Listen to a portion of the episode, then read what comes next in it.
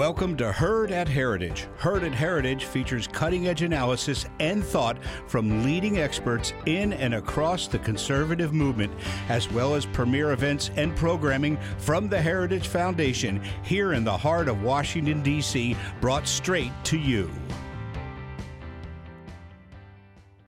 Thank you for listening to this Heritage Foundation event. Every day, the Heritage Foundation holds important events with respected and influential leaders and policy experts on today's most important issues. Our events are part of our mission to formulate and promote conservative public policies based on the principles of free enterprise, limited government, individual freedom, traditional American values, and strong national defense. We hope you enjoy the program. Morning and welcome to the Heritage Foundation. I'm Olivia Enos, a policy analyst in the Asian Studies Center here where I focus on human rights issues and it is my pleasure to be hosting this program here today. Um, before we get started, I wanted to acknowledge we have a pretty incredible delegation of people not only here up on stage, um, but also who are here in general to educate lawmakers in Washington and, and citizens here about what is going on in Hong Kong. So I wanted to um, acknowledge Margaret Ng, who is the veteran lawyer and legislator. uh, Lee Cheuk Yan, uh, who is a free trade union leader. Jeffrey Ngo, who is the uh, one of the main researchers for Demosisto. I think you're also a uh, PhD candidate at Georgetown too, which we share in common. I'm not a PhD candidate, but I did go to Georgetown. And then also James To, who is the longest serving legislator. So it is really a pleasure to be here to have so many of Hong Kong's heroes, both here on the stage, but also in the audience. Um, Heritage has long followed Hong Kong. My colleague Walter Lohman has uh, hosted Nathan Law and Joshua Wong, who, of course, uh, many of you may be aware, he was recently re-imprisoned as of yesterday. Um, really just an alarming development, but uh, Walter has hosted them here before to have them speak on these issues. And of course, uh, annually, Heritage puts out its Index of Economic Freedom, where Hong Kong has historically ranked number one for economic freedom.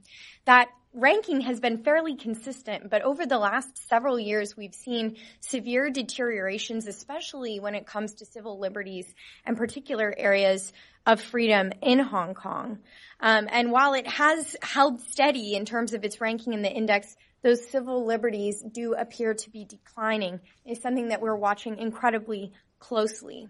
I think when we look at uh, not only perceived interference by Beijing and Hong Kong's judiciary to the abduction of the infamous Hong Kong bookseller Long, uh, Lam Wing Kee, um, to today's topic, the proposed extradition law, some are concerned that freedom in Hong Kong may be headed toward a longer term decline.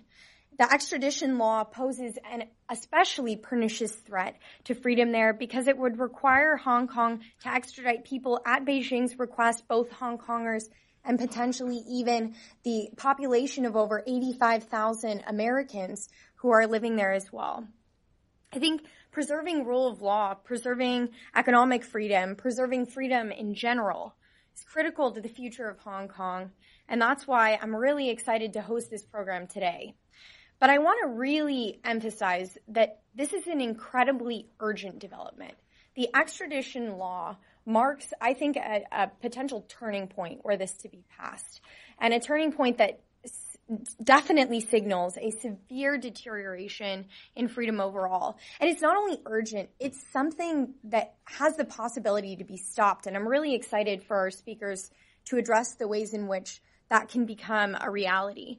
But I think this is also why it's so important for uh, lawmakers in the U.S., members of the executive branch, Congress, but also lay people in civil society, journalists, and otherwise to take an active stand and to express concerns about this extradition law. Be very, very clear about it. So I hope that throughout this program we're able to answer some key, questions, including to what extent Beijing is interfering in Hong Kong's autonomy and what the U.S. can do in order to preserve freedom over the long run in Hong Kong. So without further ado, I would like to introduce our speakers whose reputations, frankly speaking, do precede themselves, but I, I want to go ahead and give them introductions anyway. Um, we have Martin Lee here, who is the founding chairman of the Democratic Party, Hong Kong's flagship pro-democracy party. He was elected member of the Legislative Council from 1985 to 2008. He served as chairman of the Hong Kong Bar Association from 1980 to 1983 and took part in the discussions over Hong Kong's 1997 handover from the United Kingdom to China, joining the Basic Law Drafting Committee in 1985.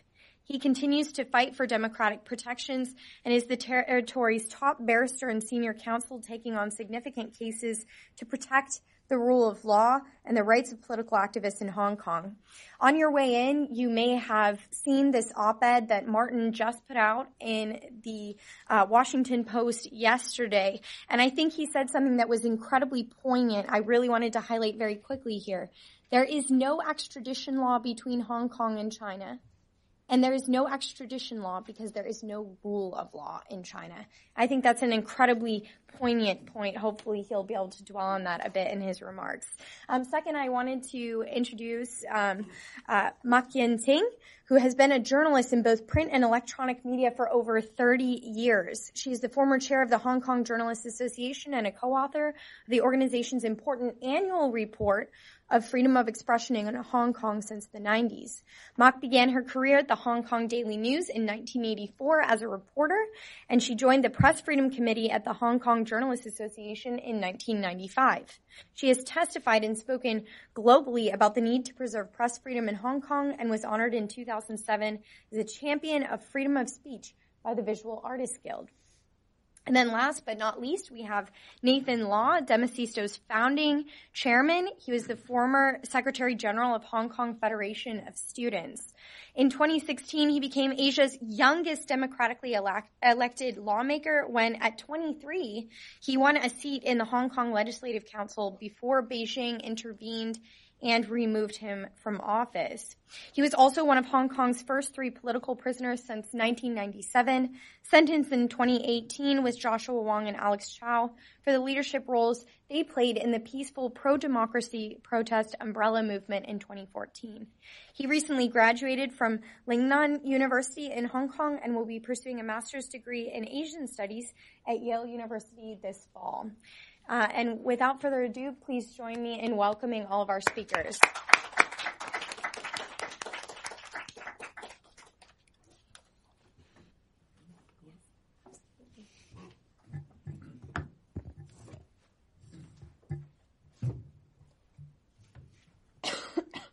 Let me say thank you first to Heritage Foundation.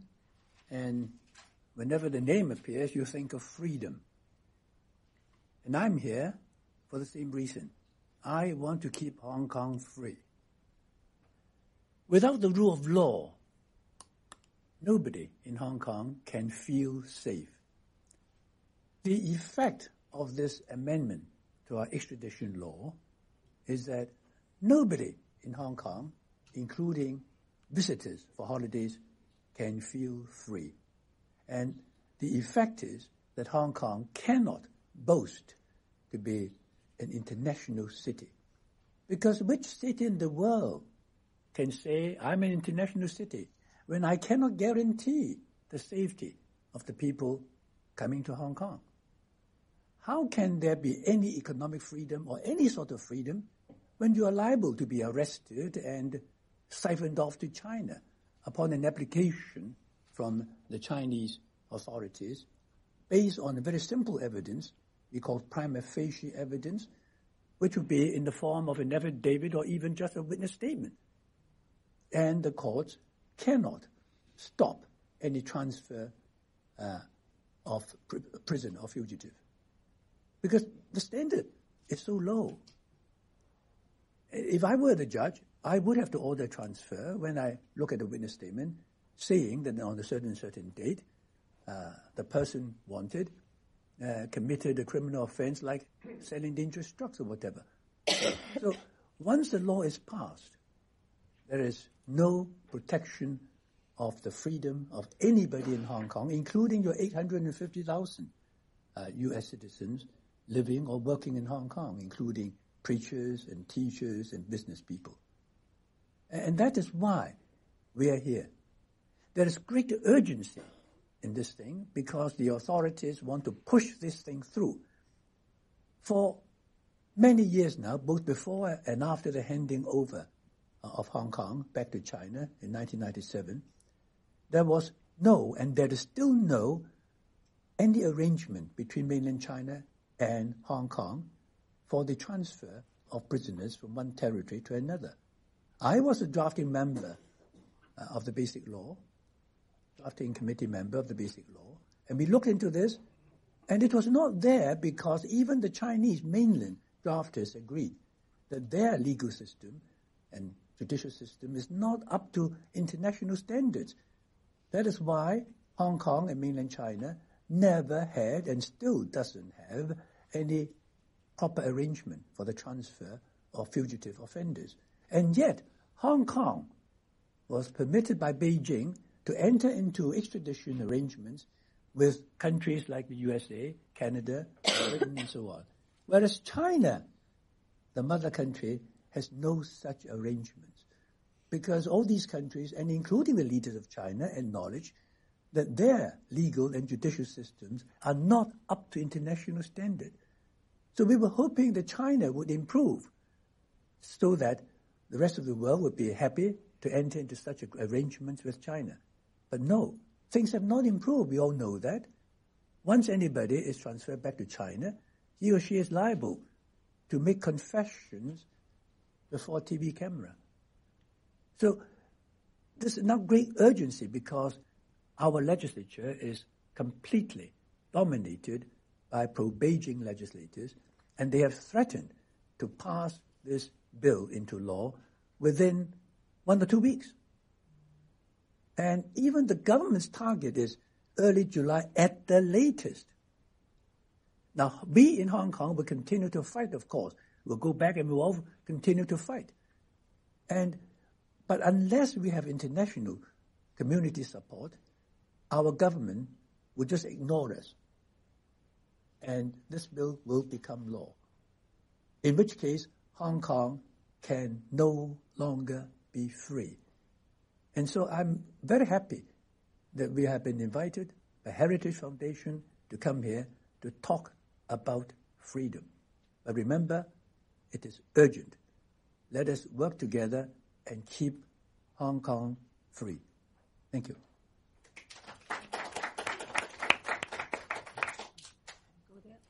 Either way, whatever is your preference. I will stay here then. Mm-hmm. um, thank you, the Heritage Foundation and the Free Americans, uh, the concern over Hong Kong. I think um, Hong Kong has been on the top of the uh, economic index of the Heritage Fund for so many years. I think it's at least over two decades, and it owes the gratitude to the free, to the journalists there, because we provide Um, the information we provide make Hong Kong an open and fair market, which a free economy relies on.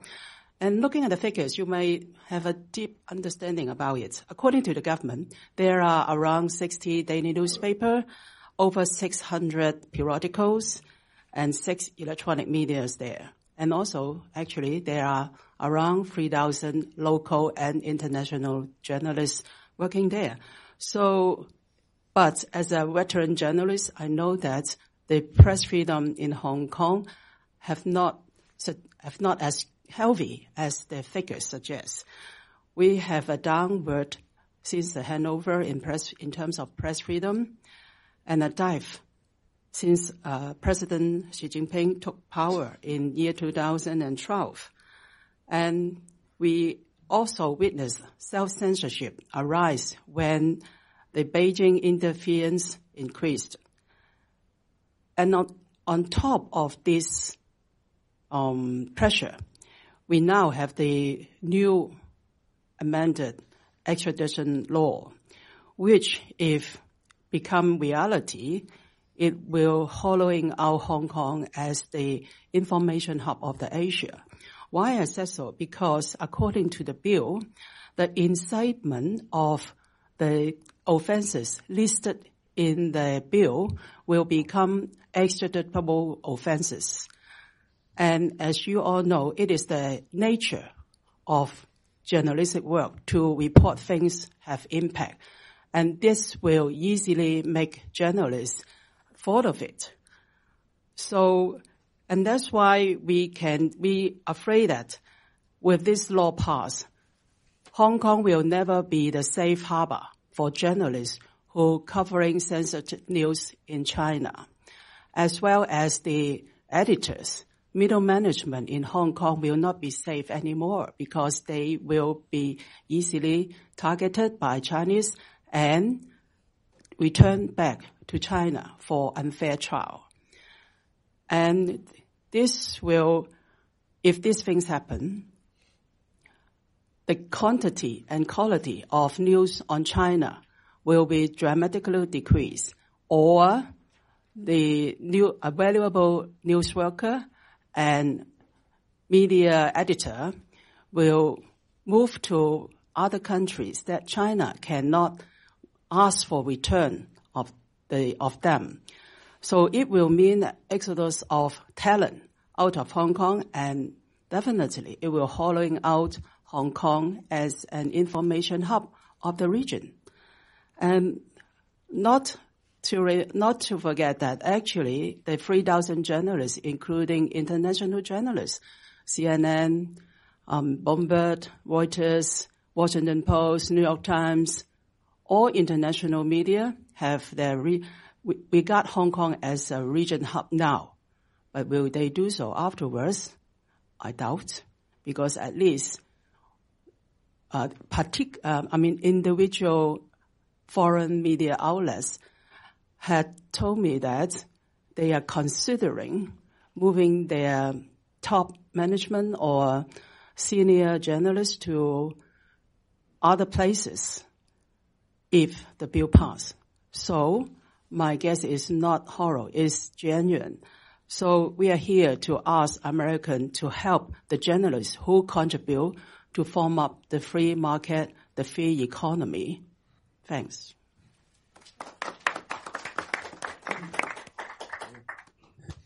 Um, hello everyone, this is Nathan and uh, thanks for the invitation from the Heritage Foundation and thanks for all the Indians who turn up and uh, stay very alert and uh, concerned about Hong Kong situation because it is very important. Some of you may have lived in Hong Kong in 80s, 90s or even early 10, 2000 and some of you may think that, hmm, um, the situation you have described is uh, slightly different from the ones that you have experienced. But I think it is important to say that the encroachment on our liberty has been in a very drastic fashion in, in the past five years since the umbrella movement, the largest protest in Hong Kong in history, because the Beijing government has uh, is much tougher hand in Hong Kong, and uh, for a younger generation, we've experienced a lot of suppression. For me myself, as an example, vividly demonstrate how they uh, get tighten control and uh, erode our liberty.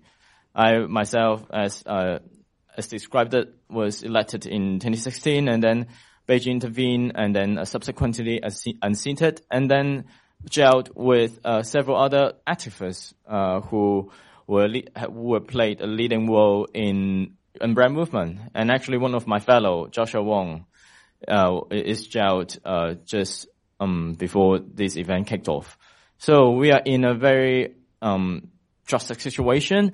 And I think uh, this particular amendment that we're talking about plays an important role of uh, the way uh, Beijing erodes our liberty. And I think it is far more worse than the things that I've experienced. Its damage to Hong Kong system is much more damaging compared to the other events in the past five years. So you could see the seriousness of uh, this amendment. Hong Kong has always been the forefront of the clash of freedom and authoritarian values. And it has this symbolic meaning to the world. It is the only free, uh, only free place in Chinese soil that we enjoy certain freedom. And it is very important for us to remind ourselves the victory of the uh, liberal values in Hong Kong is, is actually very symbolic and very important, especially in the times that we consider now is a retreat of democracy and a revival of authoritarianism. So um, it is not only Hong Kong's issue; it's an international issue, and everyone who cares about democratic values should take a look at this place. And it is not only about values; it's about interest with a pervasive U.S. interest in Hong Kong, more than 85,000 citizens and uh, tons of business community in Hong Kong operating. And we invite business and the international community has a say on the situation in Hong Kong because it relates to their business interests. For U.S. and it has uh, U.S. policy, Hong Kong U.S. Policy Act, which um, allows U.S. to treat Hong Kong as a separate custom area, and it gives a, a specific position to US to voice out to say that um, if you want us to treat you separately, separately, so you have demonstrated that you have sufficient um, degree of autonomy in order to do so. So obviously, the situation in, in Hong Kong is completely different from the times the act was uh, about to set up. So I think um, we've got a very strategic position to talk about the situation in Hong Kong, in the international level, and in the U.S. politics. So um, for now, I think uh, Martin and Mark ha- have just mentioned we're in a situation that it is an urgent issue because the government could pass it within two weeks or at most in one month's time because they are dominating the legislation and they could bypass all the routes that we used to have uh, to to have a bill, bills committee scrutinize the bill on behalf of people, they can bypass all that and get it done within one single general meeting. So the thing now is urgent, but I think we have the chance to overcome it, to, to really overturn the whole issue because it is the things that we care and we concern and people in Hong Kong are fighting very hard to oppose that. We have had uh, 130,000 people marching down to the street just a couple of weeks ago, and we've got uh, enormous support in the civic society in terms of um, well uh, petition and statements, and we need international attention and support in order for us to get a better leverage in this battle with uh, to to the Beijing government. So I think well, uh, for this trip, we've been raising awareness, and um, people in uh, U.S. politics are very concerned about this, especially those who are already very concerned about China issue. And I think we need to, have a stronger coalition. We need some more support in terms of showing uh, stronger stance and, and, and really sending a message to the Beijing government that Hong Kong is a free place that guarantee a, bus- a business prosperity and affluence, and we should not destroy it because of the political political willingness of Beijing government. So I think if we work shoulder by shoulder, then we could definitely have um, some breakthrough in this uh, situation. And I think uh, we have to do it promptly, timely, because it is a very urgent scale. Great. Well, I wanted to underscore the urgency of this. I mean, we've heard this in a multi-generational panel here. Everyone underscoring the fact that literally within, you know, potentially even a week's time to at the latest July, this law could be passed and freedom in Hong Kong severely, severely undermined.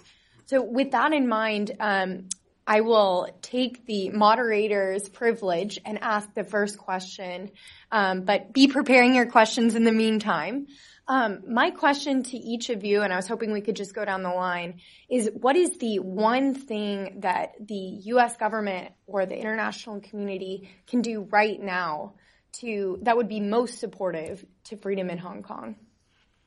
Is to make a public statement and to tell the Hong Kong government withdraw the bill. Now this can be done, and there was a good precedent that it was done.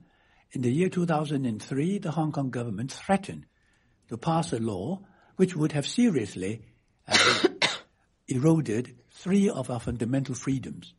The freedom of religion, of assembly, and uh, of the press. And we resisted it. And then there was a public statement from the U.S uh, White House to say that the U.S. government was opposed to that bill. And uh, other governments then followed suit and came out with public statements to the same effect. And Hong Kong people took to the streets in large numbers on the 1st of July 2003, more than half a million. And that led to the bill being shelved and then withdrawn. So even today, there is no such legislation. So it can be done. Yes, Martin have well said that strong stance position paper will help from different countries. And as best, if it is a, a coalition, it's a united voice out will be much better because it's a aggregate power and everything is a, you know, struggle between powers. So I think, uh, aggregate letters will be much better and even make personal call to Carrie Lam because time is running out. You know, countries may need time to make up a statement, but personal call is easy. Just ring, pick up the phone and call Carrie Lam. Hey, I don't like this law. Please, I don't like these bad bills. Take it back. And I think that's most easy way. Yes, I think uh, we're all thinking very strategically because it is a bill that may be going to pass in the legislature. So we have to get um, most of the legislature on board in order to stop it. So I think uh, the pro-business camp in Hong Kong is actually terrified because when the bill is passed, if they have any like business conflict in mainland China and the mainland officials is going to file a prosecution, their money is frozen in Hong Kong. And they were being transferred to have trial in mainland China, which you may um, have a verdict without your legal uh, representation. So these are extremely um, frightening to us, our business community, but they they're not to speak up because um, well, they, they have always have uh, their political um, affiliation and loyalty to the Beijing government, and they are very uh, afraid of um, well, it, any types of uh, political retaliation because of their stance, the bill. So I think uh, the international community should really give some give them some leverage, even though um, they, they they have been being so like hiding back and so on. But these are the people that we have to appeal them and swing their vote. So I think any types of statements and not only from the government, from the international business community, from um, and anything, any organization that could really signal the um, well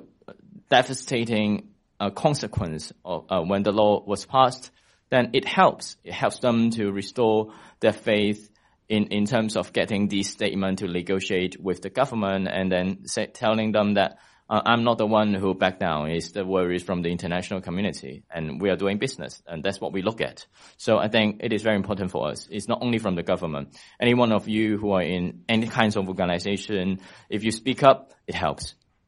Excellent. Um, well, I want to open up uh, the floor to the audience. Um, just a friendly reminder, please introduce yourself. Wait for the microphones. There will be two different people. And please be sure to ask a question. Don't give a any dissertation. So, yes.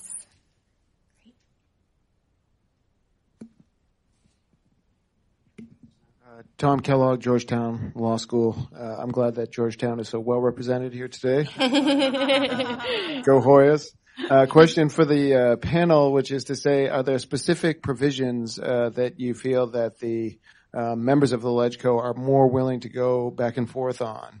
Um, you, uh, Nathan, you talked about how obviously the uh, strong representation of the business community in the LegCo um, means that they do have some concerns, even if they haven't necessarily been so forthright about them. Are there specific sort of points, even if we can't defeat the bill as a whole, which obviously would be the best outcome, um, maybe trying to push on specific provisions might be helpful. And if I can just sneak in a second quick question, Martin, you mentioned um, the Article uh, 23 uh, 2003 pushback. Do you have any concerns that after this bill goes through, that Article 23 legislation might be uh, following behind? Thank you. Can I take the second question? I can tell you that if this thing goes through, the Hong Kong government will be much more encouraged to immediately bring Article 23 legislation again before this Legislative Council and they will pass it. Yeah. Um, um, for the first question, um, can you can you say that again? Uh, the, the, can you repeat the first question? Sure. Just the question of specific provisions in the bill that you feel are most likely uh, that uh, members of the LegCo might be willing to push back on. If it's not possible to defeat the bill as a whole, maybe we can start to be pushing on specific uh, provisions. Well, I, I think that is the difficulties that we have because uh, the most detrimental factor of the whole bill is that they can transfer any one of us to a trial in mainland China under any premises or any so-called protections or any assumptions that they may have that they claim that they could protect us is, is not feasible and it's not workable. So the only way through is to retreat the bill and then guarantee our safety and no Hong Kong people will be extradited to mainland China. I will tell you, it's not the one particular article that the LegCo will let go. But I tell you, only one clause remain in the bill will jeopardize all interests of all walks of life in Hong Kong. That is the last article, the aiding, abetting, and inciting of crimes listed in the bills. That means teachers and teachers, lawyers and accountants, journalists, all representatives in Hong Kong or in America helping people in China to fight for the suppression will be targeted easily, especially the incitement. According to the instruction from the High Court in mainland China, your words on your personal social media forwarded 5,000 times, enough to be categorized as serious crime. So you can imagine, I think everyone in America or in Hong Kong can easily fall full of it. So only one crimes remain that will make you very dangerous, not least to say China is notorious to trump up offenses, to make you in jail, to get their own gain, or to stop media from reporting. Well, let me uh, have a word too on this one. Um, don't be involved, uh, don't be bogged down by looking at specific offenses. Now, the business sector got worried, and the Hong Kong government immediately reduced nine of nine offenses on the list, uh, which had to do with commercial contracts and so on. But the business people fear most is corruption. I mean, if you do business in China, how can you continue to do business successfully without paying bribes? Because they can't control the officials from receiving bribes and asking for bribes. But even if they exclude that too, even they exclude everything except murder, they can trump up a charge that you had conspired to murder somebody. Now, conspiracy to murder, you don't have to produce the, even the body. You know, an agreement to murder somebody, which didn't come through, you are still guilty of the agreement to murder. So it's no use. Just get rid of it, withdraw it. Yeah. yeah. Mm. Yes, Margaret? Can I make a simple supplement? Oh, here. Yeah, wait for the mic. uh, a simple supplement. Uh, there is only one main clause in this new bill, and that is to give the chief executive the power to agree with Beijing to extradite anybody in the, into the mainland. Now, if you don't remove this, which is the, the main clause of the bill, nothing helps. And once this passes, uh, you have no protection whatsoever. And you can't put in any, any extra protection. For example, uh, in the United Kingdom, uh, if there is an extradition order against you, you can go to court and say, my human rights is not protected. I won't be able to get a fair trial and so on. This is not available in Hong Kong. And if, even if you put it into the new bill, it won't help either because you will be requesting the Hong Kong courts to make a decision whether the the China China mainland has fair trial or not. How can a Hong Kong court make that kind of decision? So there is no way of reducing uh, the the the force of the bill. There's no way of adding in things which would render this bill less damaging. Because the central clause, which is one which the government wants, is to give the chief executive that power to accept Beijing's request to surrender someone in Hong Kong to China. And that someone in Hong Kong is not Hong Konger, but any person who is found in Hong Kong, whether you are an activist or simply a business person or someone who's passing through, uh, and there is any number of ways to do this. So don't let's look at reducing the damage of the bill by adding or subtracting clauses. It is the main clause mm. which is the utmost damage. And if it is passed, Hong Kong will not be free again. Nobody will feel safe in Hong Kong. Thank you. Mm. Thank you. Yes. Okay. Thank you. I'm, I'm Tom Reckford with the Foreign Policy Discussion Group. I wonder if the speakers could enlighten us a bit about the current power of the chief executive and to inform us uh, if Carrie Lam is is totally in the pocket of Beijing uh, at this point, or does she show occasional uh, bits of freedom herself? Well, even if she has shown uh, bits of freedoms before, she hasn't shown it on this one. And uh, I have to say that the general feeling in Hong Kong is that uh, uh, she is a proxy of Beijing. That was the, the word used by the, the U.S. Consul General in Hong Kong. I would use the word puppet.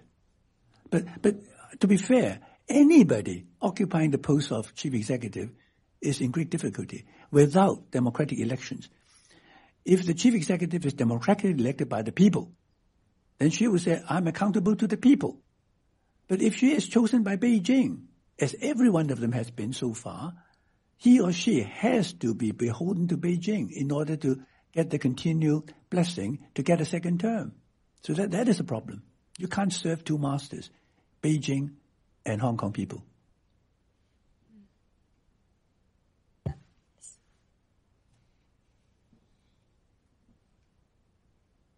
My first question is that whether Hong Kong is part of China, mainland China, or still is a, a British colony. Because if it's a mainland part of mainland China, uh, what is the problem with to have extradition or other issue? The other question I have, do you know any place in the world that journalists and press are free when they mm-hmm. talk against the government, including this country. Well, Hong Kong is not part of the mainland China because mainland is mainland. Hong Kong is an island and then Kowloon Peninsula and so on. Now, so, but Hong Kong is a special administrative region. And it is China's own basic policy regarding Hong Kong that a high degree of autonomy was promised to be given and was indeed given to Hong Kong on the transfer of sovereignty in 1997. That was China's own basic policy. All right. And it's spelled out in the Joint Declaration and is enshrined in our basic law, our mini constitution. The two territories are to be treated separately. We have freedoms. They have also freedoms, but not in fact. All right. In name, yes. Their constitution is, is beautiful, but, but lawyers can't even quote the Chinese constitution in court for their clients. You see? So that is the point. And we are promised that the freedoms and life, everything else, uh, will be the same at least for 50 years. That's a promise. So the fact that Hong Kong is part of China is not the answer. It is China's own doing to state it in the international agreement between Britain and China that Hong Kong is to be treated differently. And that is why your country, your um, Congress passed the, Hong, uh, the U.S. Hong Kong Policy Act, based again on one country, two systems. All right. Um, whether any uh, journalist is really free, even within a democratic country. Now, of course, that is that is a freedom of the press. Everybody agrees to be absolutely important. But once you are in power, whether you is deliberate or not deliberate, you don't want your stupid things to be exposed by the press. So you try to control it. But in a democratic country, you will not succeed. You may succeed for a day or two or even for a few years, But I don't think you will succeed forever. I mean, that's the advantage of having democracy. So every few years, the public will be will go to the polls and they decide whether to keep you there or not. Right? And if you can persuade them, fine. You have a few more years. If not, you come down. So, but in Hong Kong, we don't have democratic elections. That is the problem. And I always take the view that without genuine democracy, Hong Kong can never, never exercise a high degree of autonomy. And I just wanted to underscore this stark contrast. As you know, I quoted from Martin's op-ed, there's currently no extradition law because there's no rule of law in China. And to really highlight this stark contrast and to demonstrate that there's no rule of law in China, we have between 800,000 to 1.1 million, potentially 3 million Uyghur Muslims being arbitrarily detained today. And they're not the only religious minority being persecuted. Christian churches are being burned. Pastors are being thrown in prison. Um, Tibetans continue to face restrictions on their freedom of movement. This is an entirely different universe almost uh, in the PRC. And I think that's why it's, you know, that's part of the reason why it is so important for us to have this discussion today because Hong Kong has for so long been this bastion of freedom and hopefully it's going to stay that way. So. Yeah. Yes. Hi, Michael Martin from Congressional Research Service. I want to pick up on something that Margaret mentioned, but also something Martin you mentioned earlier. Um, currently, we're talking about it. I understand, I'm not a lawyer, but we're talking about an amendment to the Fugitive Ordinance or the Fugitive Offenders Ordinance, which was written a number of years ago, 1997, when you were a member of LegCo, correctly. Um, my understanding is the current ordinance when there is a one-off case of requesting a the extradition of an individual to a place for which there is no extradition treaty, the decision eventually can go before the legislative council for determination, not the chief executive. Okay. So first question is, why is the government changing it from going from LegCo to the chief executive? I've been watching the press.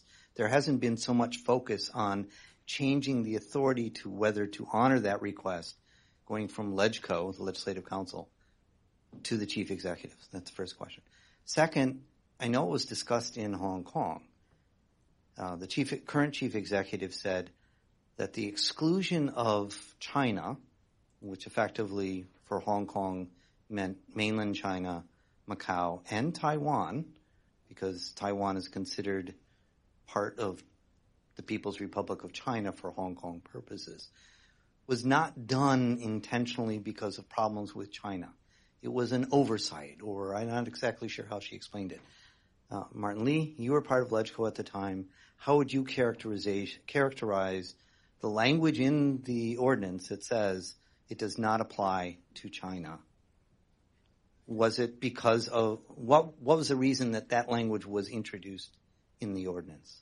Uh, the second question first. The answer is very simple because nobody in uh, the Hong Kong government, both before and after 1997, feels that it is safe for them to transfer Hong Kong resident back to China for trial because nobody has confidence in their legal and judicial systems. And in fact, it applies to the Chinese leaders themselves because uh, recent documents kept by the British government were released 30 years after they were made, and those documents show that even the Chinese leaders had been discussing this with the British government, and they themselves acknowledge that their judicial system is not up to standard yet, so better just leave it there. so they recognize it too. And why, the first question, uh, why would they change instead of have, giving oversight to uh, LegCo and, and take it back to the chief executive? Well, that's it easier for her. So she now decides. In fact, in fact, Beijing controls our legislature because the majority of them are beholden to them. But they don't even want discussion there because once you have discussion, things come out to the open. All right? And there is embarrassment to the government. But if she alone decides, who will know about it? Uh, let me supplement a bit. It is along the line of control. When you think over in the past, actually the Hong Kong government trying to weaken the power of people that is represented as in the Legislative Council.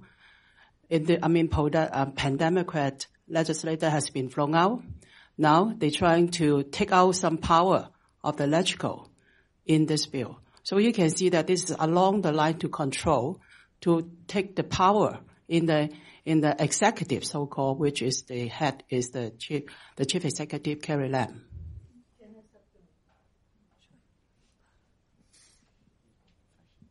Margaret's been in charge of this sort of things throughout the years that she was in LegCo. This is unfinished business for me because um, at that time they were dealing with this bill. Uh, first of all, the government in Hong Kong characterized the exclusion of the Hong Kong extraditing anybody into the mainland as a loophole. It was an oversight. But this is blatantly not an oversight because we have record all over the place that it is a standing policy of the Foreign Office not to have extradition relations with any other government which does not have judicial system, penal system, and human rights record up to a certain level, the acceptable level. So before 1997, the question of extradition or surrendering people from Hong Kong to China came up a number of times and it is on the record. And every time the answer is the same. So in 1996, when they introduced the bill, the Fugitive Offenders Ordinance that you referred to, it was clearly an agreement between uh, China and Britain to retain that firewall. It's not a loophole, it's a firewall. That is why it is explicitly stated in the present law that the extradition arrangement does not apply to uh, a place outside Hong Kong. Any, uh, sorry, does not apply to any other place in China. The effect is that Hong Kong cannot surrender anyone in Hong Kong to the mainland. And this is because of the human rights condition. So there's no loophole. Now they try to pretend that it's an oversight. It's blatantly not an oversight. Now the second question is that uh, in the in the existing bill, whether you have a long-term agreement with another territory or whether you just have a one-off agreement with another territory, the process is still the same. The executive would come to an agreement with this other place, but this has to pass through LegCo. In other words, LegCo can stop it. LegCo doesn't have to stop it, but if LegCo thinks that it doesn't protect the right of the person you're requesting to be surrendered. It doesn't think that that person is going to get a fair trial or getting uh, a, a fair treatment in the other territory, then they can stop it. So what the present government wants to do is to remove this LegCo oversight. The result of it is that now the chief executive can form an agreement with someone we have no standing agreement with, basically the mainland of China, and the courts will have to look at whether uh, the person can be committed. So it won't go through LegCo.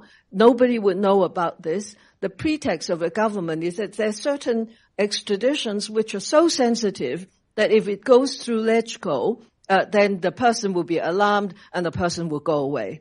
But in fact, there are other ways of dealing with this. And in any event, if this person's human rights are not protected, Hong Kong has no business to surrender that person because we have obligations under the International Human Rights Covenant that Hong Kong cannot send a person into a territory where his human rights are going to be violated or may be violated.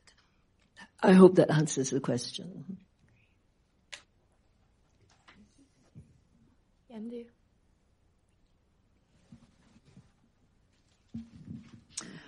Thank you, everyone. I'm Minky Worden from Human Rights Watch. And I wanted to ask about the um, role of the business community. It seems that Hong Kong's brand, if you want to talk about branding and its role as an international city, is very important to the Hong Kong government. For example, I get the press release from uh, the Hong Kong government whenever they're at the top of the Heritage um, Economic Freedom Index. Uh, and I was very interested to see that the American Chamber of Commerce made an important and almost unprecedented uh, request for the bill to be withdrawn. I wanted to ask uh, the panel what are the specific arguments for the business community to encourage the Carrie Lam government to simply withdraw the bill? Uh, legislation is introduced all over the world and sometimes withdrawn. I think this is a clear example of something that both um, would be very pernicious for Hong Kong and for its reputation as an international city, but also something that has wide opposition. But could you speak to the role of the business community and what specific arguments they should hear to understand why they need to speak up beyond AmCham to the other chambers of commerce, to the American Chamber of Commerce? Um, what can be done? Well, very simply, um, they've got every reason to worry about their own safety um, when this thing becomes law. Um, I know American corporations are better than other um, corporations in doing business in China. They, they are worried about giving bribes, but some still do, not directly, but through the agents, accountants, lawyers, and other people. And uh, that means you are vulnerable once you set foot in Hong Kong after the passage of the bill. And they know that. That's why the uh, business people in Hong Kong are so worried and, uh, and the government immediately tried to appease them by taking out nine offenses. That is, isn't a stupid way of reacting from any government? You know, you want to pass a bill and suddenly one sector of the community say, oh, but they will hurt me. Then we become, uh, uh, offenders. All right, you take away those, those laws so that you won't be afraid again. But that is already a shocking way of dealing with. Why do you give preference to the business people? You know, why not ordinary people? What about their freedoms? So, but as I said, it doesn't help them. They can pick any other offense which is not within those nine. And uh, so I think the business people ought to realize that that is a time when people should stick together and not just a, look after my personal interest, you know, and then ignore the other people. I, I always like to remind people of what Martin Niemöller said after the Second World War. When the Nazis came, they first came for the communists. I didn't speak up for them because I wasn't a communist. Then came, I suppose, in the Hong Kong context, then the communists, uh, PLA came for the bookstore people, and I didn't speak up for them because I was not in, in the publishing business, and so on and so on. And finally, they come to the businessmen, and at which time, according to Martin Moeller, there's nobody else who could speak up for me. So, you know, we should stick together. Well, free flow of information is one of the four pillars of success of Hong Kong. It is the saying of the then Financial Secretary Donald Tsang, who became the chief executive afterwards.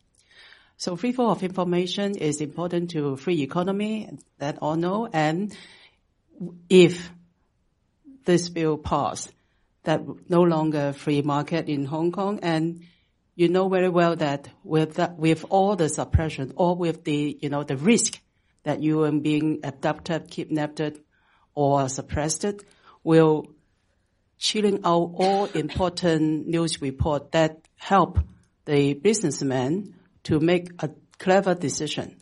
And vivid occasion has been taken place in mainland China. Investigative journalist jail and for, I mean, several years ago, for example, Wang Xiaolu of the Caijing magazine, which is very famous in China, got jailed, and then blogger was stopped. And no investigative story about the listed companies go into the public sphere. And more and more things happen in the stock market and even in the uh, healthy industry. All malpractices comes out. And also financial analysts have been jailed for the exposing mal- malpractices in certain company, which is supported by district government. And this all kill internet, I mean, independent financial research. And this will make it's almost impossible to to make a good business or healthy business business in China. Well, I think the retrospective nature of the specific law is uh, frightening a lot of um, businessmen. As uh, one of the pro-business uh, um, party, Liberal Party, is head Felix Chung just said, well, paying bribes in mainland China is inevitable. So uh, it, basically, this is from the um, um, top leader of our pro-business uh, party in Hong Kong. So you could see, um, it, well, if you pay the bribes to uh, 20 years ago and, and this law is passed, then you're susceptible to the charges. And you're also susceptible to any kinds of blackmail because uh, you don't know the mechanism in mainland China and these uh, officials may use this law as weapon to control you or force you to do anything they want or just simply asking for money. So this is the ter- terrifying factor that they're worrying.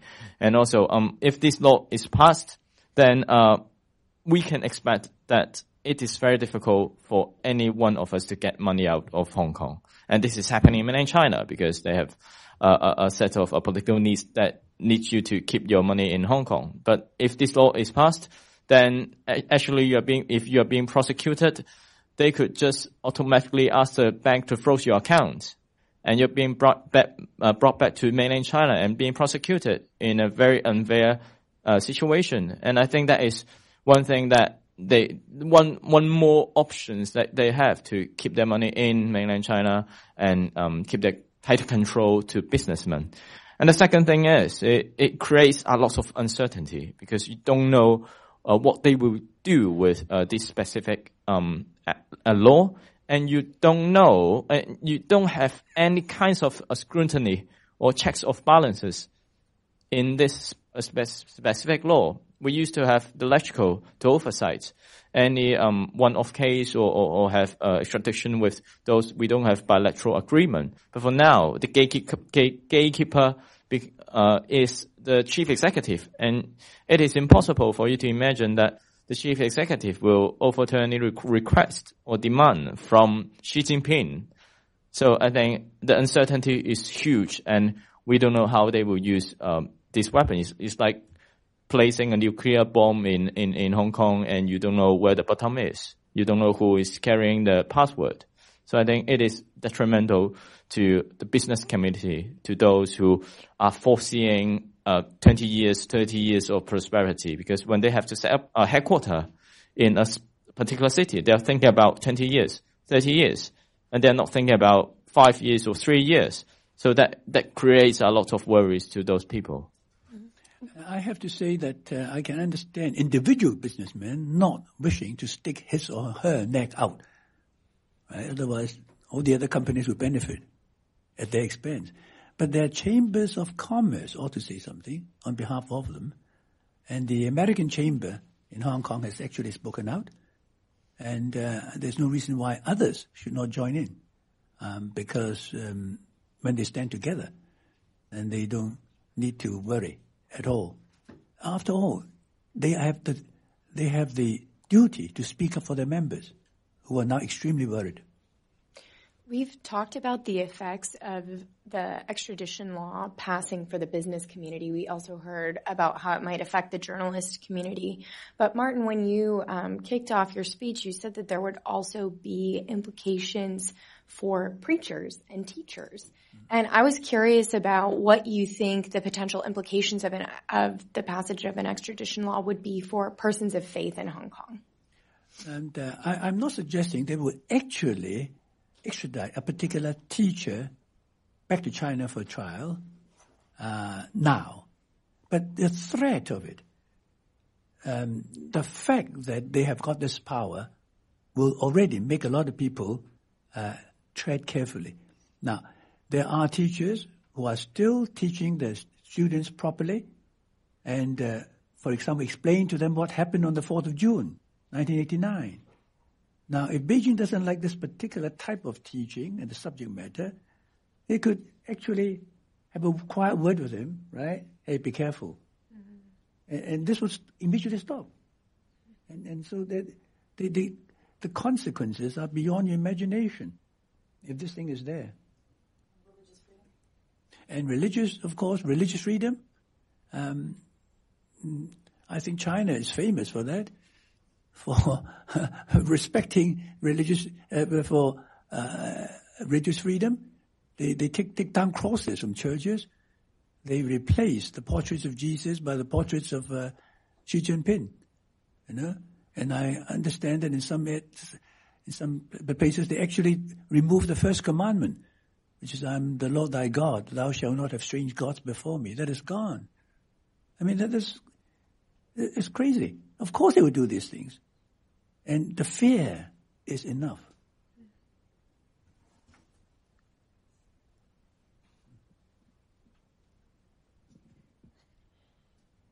Hello, I'm Dennis Halpin, former State Department, former House Foreign Affairs Committee. I had two questions. One on Hong Kong fatigue. I mean, the, on the Foreign Affairs Committee in 2003, when Article 23 came along, there was intense interest. Both Chairman Hyde and Ranking Member Lantos led separate congressional delegations to Hong Kong.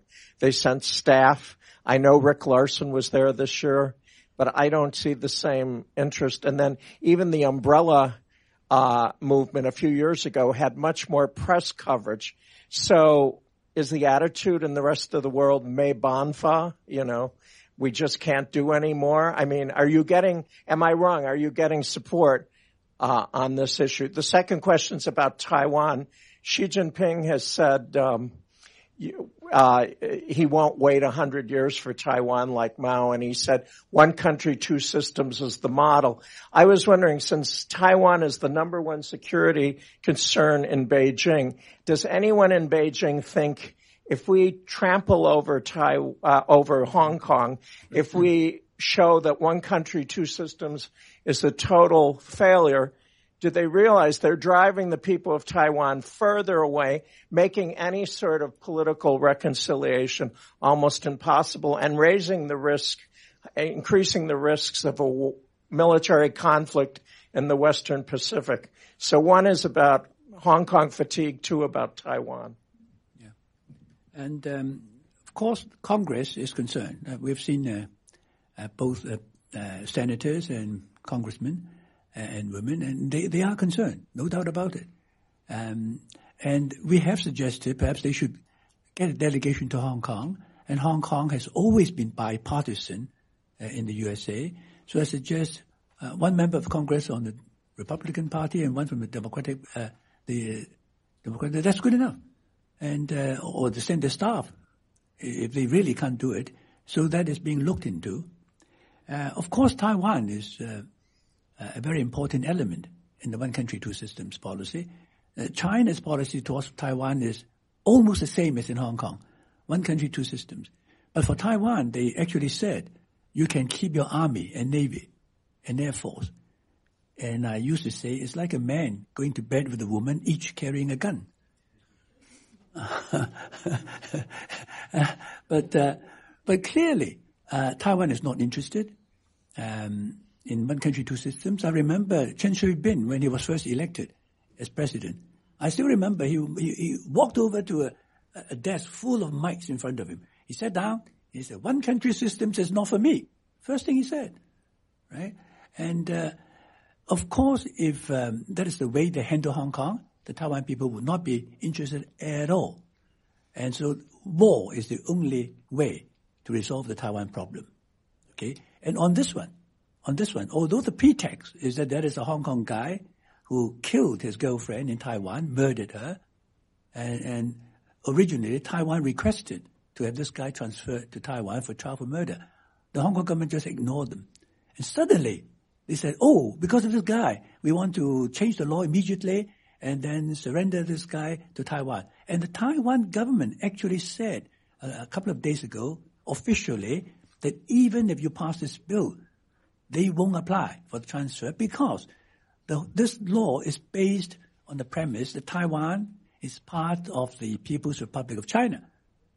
So the Taiwan government said, we, we have none of that. So what's the point of rushing because of this particular murder case when the Taiwan government already said we are not going to apply for the transfer anyway? I think your observation is accurate uh, we we haven't been seeing a similar level of attention, and that is the reason why we're here because we're here to raise awareness.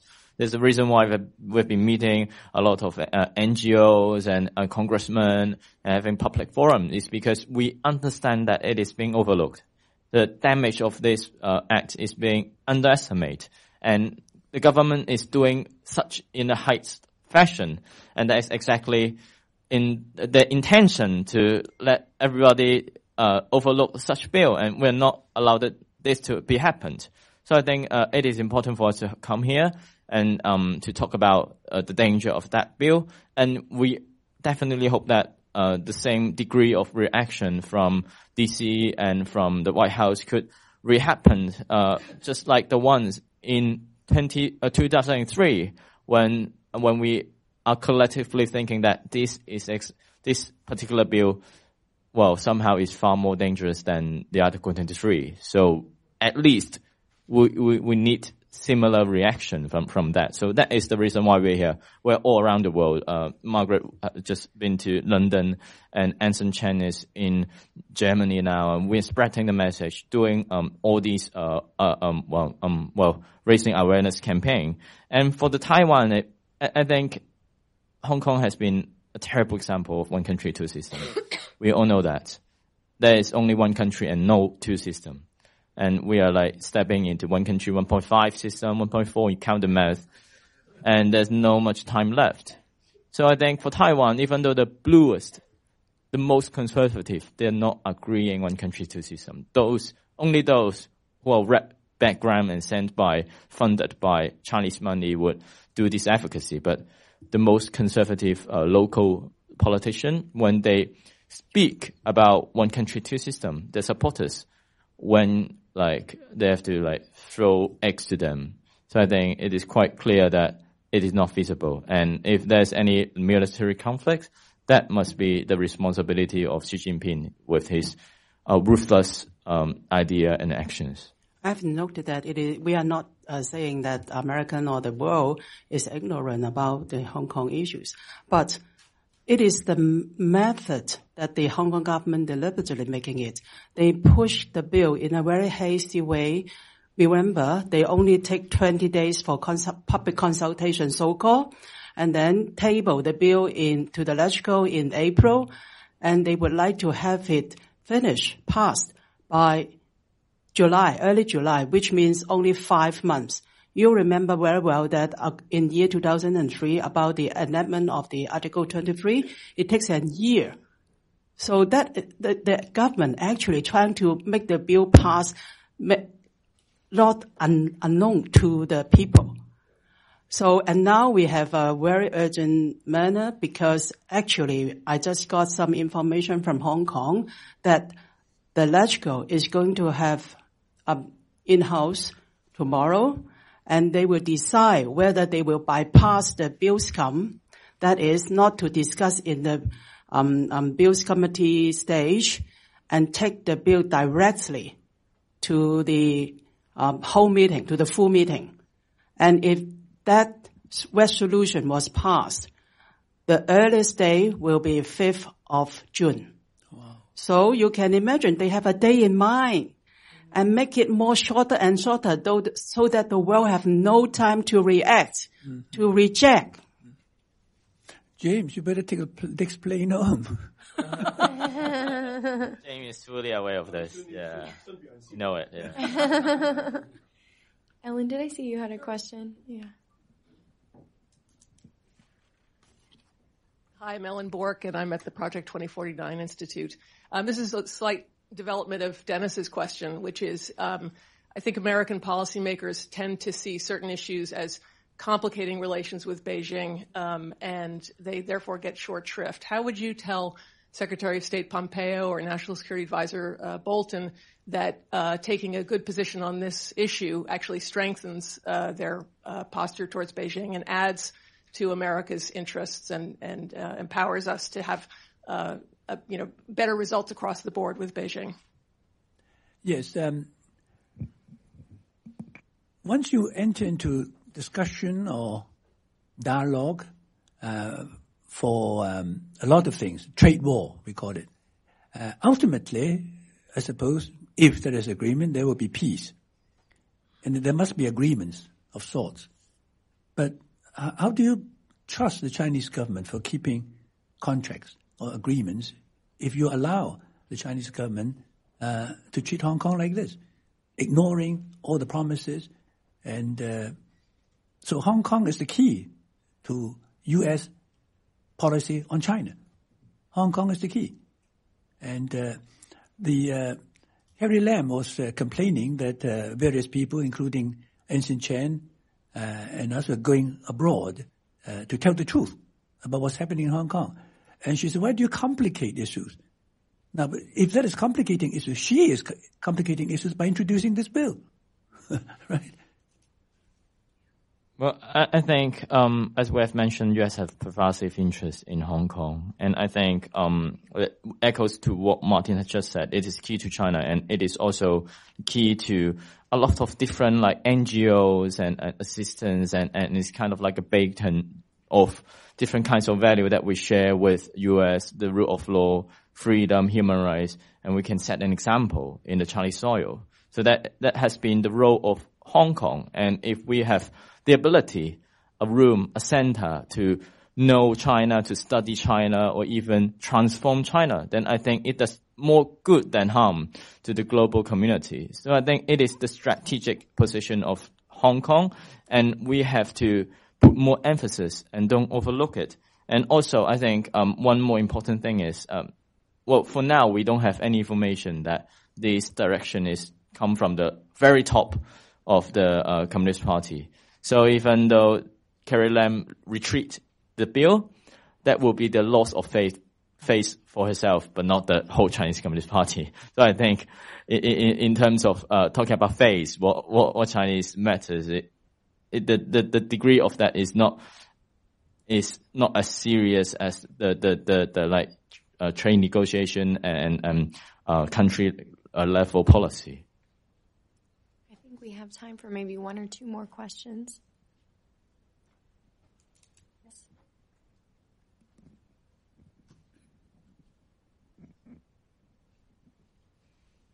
I want to ask, uh, you know, Nathan, since you're here, um, it, uh, I'm just very curious that we're coming up on the fifth anniversary of the uh, umbrella movement.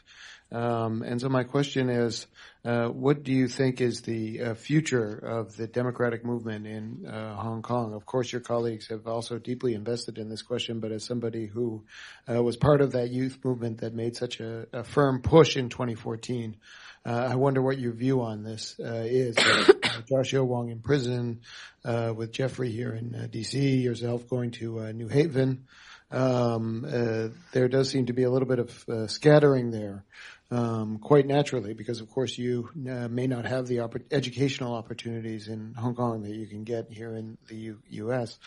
Um, but still, um, where do you think things will go for here? Uh, what is the uh, potential uh, for further progress in the years to come? Um, that is a good question because I think, um, well, for me, uh, I, am not an optimist. Well, basically, I don't think we could get um, much progress in a very short term future. And I think a lot of Hong Kong people share this sentiment. But I think as an activist, um, we, we still carry hope and losing hope is vital for us because it means that we could just go back to our life being cynical and being taking care of uh, joyful move, uh, events and, and so on. So I think we still to have to hang on because we, we've got help and we've got a lot of people suffering. Our colleagues, our friends who are being locked in jail. Joshua just locked in jail and a friend of mine locked in six or seven years and a lot of professors and legal scholars being locked in jail more than a year. So these, these are unprecedented. These are terrible, uh, miserable, but I think it also granted us a certain responsibility to carry on on behalf of them. So I think sometimes we could we, we, we witness Hong Kong stepping into the era of political prisoner. We feel sad, we feel bad for these people, but it is actually another stream of energy that are injected in our democratic movement because those who are not in jail, those not, who are not suffering, we're getting more responsibility. We're getting more like momentum for us to work on behalf of them, to do their work. So I think I, am not completely pessimistic to, to the future. And I think it's a role that every single other political, uh, every single other democratic regime has been through. It's been through struggles, been through sacrifice, and I think, well, for our younger generation, we were definitely going ahead of that. And I think for me, I spent six years of my undergraduate. I've been elected as a legislator, uh, be unseated, be a political prisoner, just within my undergraduate degree. So you can see that you can count it how, how, how, how little time I could spend in the classroom. I, it's, it's just a good opportunity for me to contemplate and to, to, to, to really crystallize the experience and uh, ready to fight again. Well, I'll try to answer that question too. You say, what is the future of democratic movement in Hong Kong? I'm uh, almost 81 years of age now, and my answer is very simple. The future of democratic movement in Hong Kong is Nathan Law.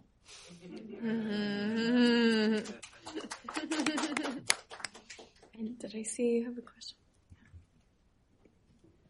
Hi, Brenda Hafera with the Fund for American Studies. Um, a similar question that this gentleman posed. Do you have a sense of the 20 something, the 30 somethings, what their political opinions are? Are they as um, concerned about this bill and concerned about the direction of Hong Kong, um, both legislators and people in power, and also just everyday citizens?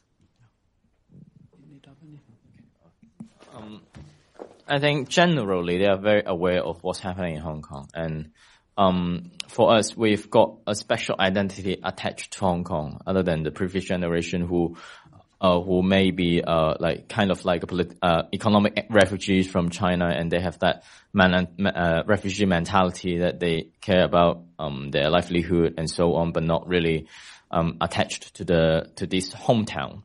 So I think we, have got a lot of personal connection and, and sentiments connected to the city, and we are all aware of what's happening. But I think uh, for now, the cynical environment is just overwhelming. And even though we know we have to act, even though we know situation is bad, but sometimes the kind of um, helplessness that generated throughout the um, well uh, unsuccess- unsuccessful uh, social movement on the past few years indeed upset our younger generation. So how to rejuvenize, how to energize these people are the mission of us. We're all aware of the situation. And, um, yeah, and, and the demonstration just shown the spirit of people, but still we need more participation from our younger generation. And I think how we could beat that cynicism is the key. Well, I'm in the 50s and quite a number of friends who keep silent on social issues has come to me and talk about the extradition law. And look at this. We got 130,000 people took to the streets within two weeks time to organize the march. And it was taking place in April 28, which is almost two months after the government talking about the bill. So you can imagine the Hong Kong people do aware of this and they do afraid of it and also angry about it. How come the chief executive introduce a bill that will sell out Hong Kong, that will damage Hong Kong as an international city, uh, destroying the Hong Kong plan. So they march to the street and I note that the activists, they will organize more march after we going back to Hong Kong, definitely before the passage of the bill. Well, um, of course, the police figures were only 20,000. So that means there were 110,000 policemen in plain clothes in the street. um, before we started, uh, a gentleman walked up to me and said, Mr. Lee, please continue with your good fight. I said, yes, of course. They are doing the bad fight. you know, we, we are fighting for good cause, mm. and opponents are fighting it for their own in, own reasons, selfish reasons, because they are, pay a lot of money, I suppose. Or many of them are actually uh, put in very advantageous position, where they are in the position to earn a lot of money by being patriotic to China. Right? Whereas we, we have never gained financially by fighting our causes. But ultimately, how can we lose? Does the world know of any dictator who lasts forever? So, and the way I look at it, democracy have ups and downs. The pendulum swings this way and that way. All right? But ultimately, which man, which country can stop the tide of democracy? So, to my mind, it's very clear. China will finally be democratic. I don't know how long it takes, right? But ultimately, China will get there. And even if China is the last country to get there, democracy will still reach China. So how can we lose? And uh, of course, young people would like to see it earlier, but they are now prepared to fight on. That's the important thing. I never thought it would be easy. It would be easy. I won't bother to fight. I mean, how can you expect it to be easy to get democracy from communist China? Okay? But the more difficult it is, the more, the greater the victory at the end of the day. And I fight to win. And I'm sure democracy will come to Hong Kong and come to China. It is clear from this panel that time is of the essence. And with a coalition like this, uh, I mean, seems like we, we definitely need to be, you know, continuing to support them, elevating their voices. And it's going to require an international coalition of the willing, I think, to ultimately defend freedom in Hong Kong. Um, if you've enjoyed this event today, uh, perhaps you would consider coming back to Heritage on May 30th. My colleague Riley Walters is going to be hosting a program called The State of the Chinese Economy, which I'm sure will be of interest to many of you here. But uh, before we conclude, would you please join me in thanking our incredible speakers?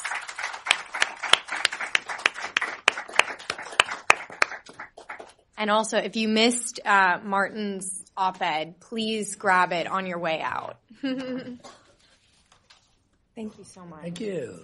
Really incredible. Very much. Olivia.